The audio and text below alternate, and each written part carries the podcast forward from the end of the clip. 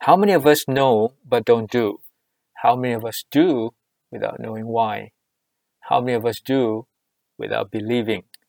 How many of us believe in what we're doing knowingly? Hi, I'm Chintek. Thank you for pausing from your busyness to be with me, allowing me to share with you my language, my version of knowing, being, doing.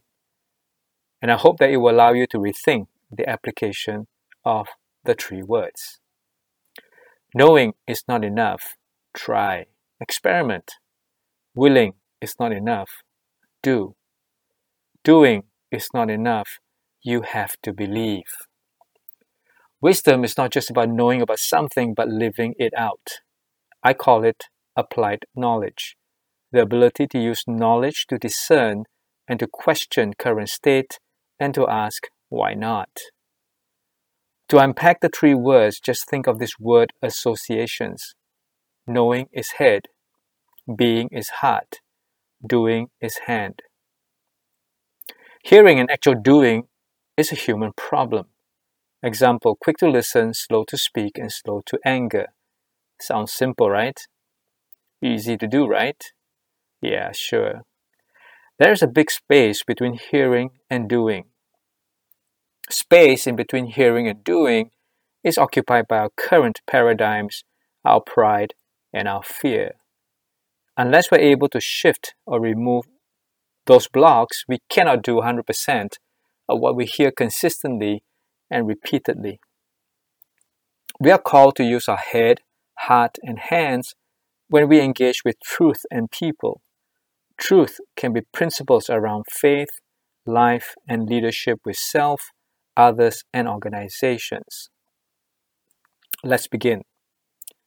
Engage with your head, knowing. Read, meditate, reflect. Read slowly, meditatively, reflectively, and repeatedly in whatever you're studying, be it scripture, leadership, or life. Don't just skim at the surface, go deep. I find journaling helpful for my own learning. Language is important. Pause to find out meanings of words for right choice of use. Learning starts with a problem to solve. Learning has to have relevance. Engage with your heart, being. Humility, faith, belief.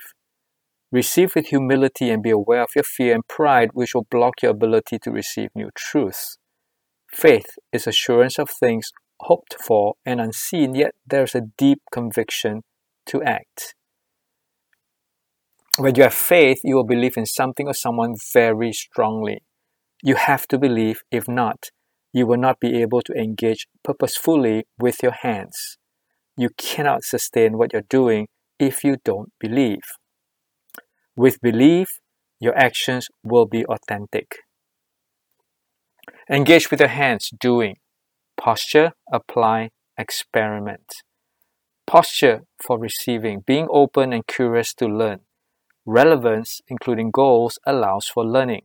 Learning should result in behavior change, if not, it is just head knowledge. Theory, untested. Apply truths, principles to your current life work situations. Experiment to test the truth of principles. Be ready to be awkward and not be 100% perfect. That's okay. Transformation can only happen if being is before doing. Inside out. There are exceptions that doing could lead to being if time is set aside for reflection and self examination or simply self rationalization. I.e., if you're doing something repeatedly without knowing why, you might rationalize that it must be the right thing to do. If not, why are you're doing it all the time. Thank you for pausing and listening to this podcast. Remember, knowing is head, being is heart, doing is hand. I hope that with the pause and my sharing, you will have a rethink as to the application of the three words knowing, being, doing. Thank you again. Be well.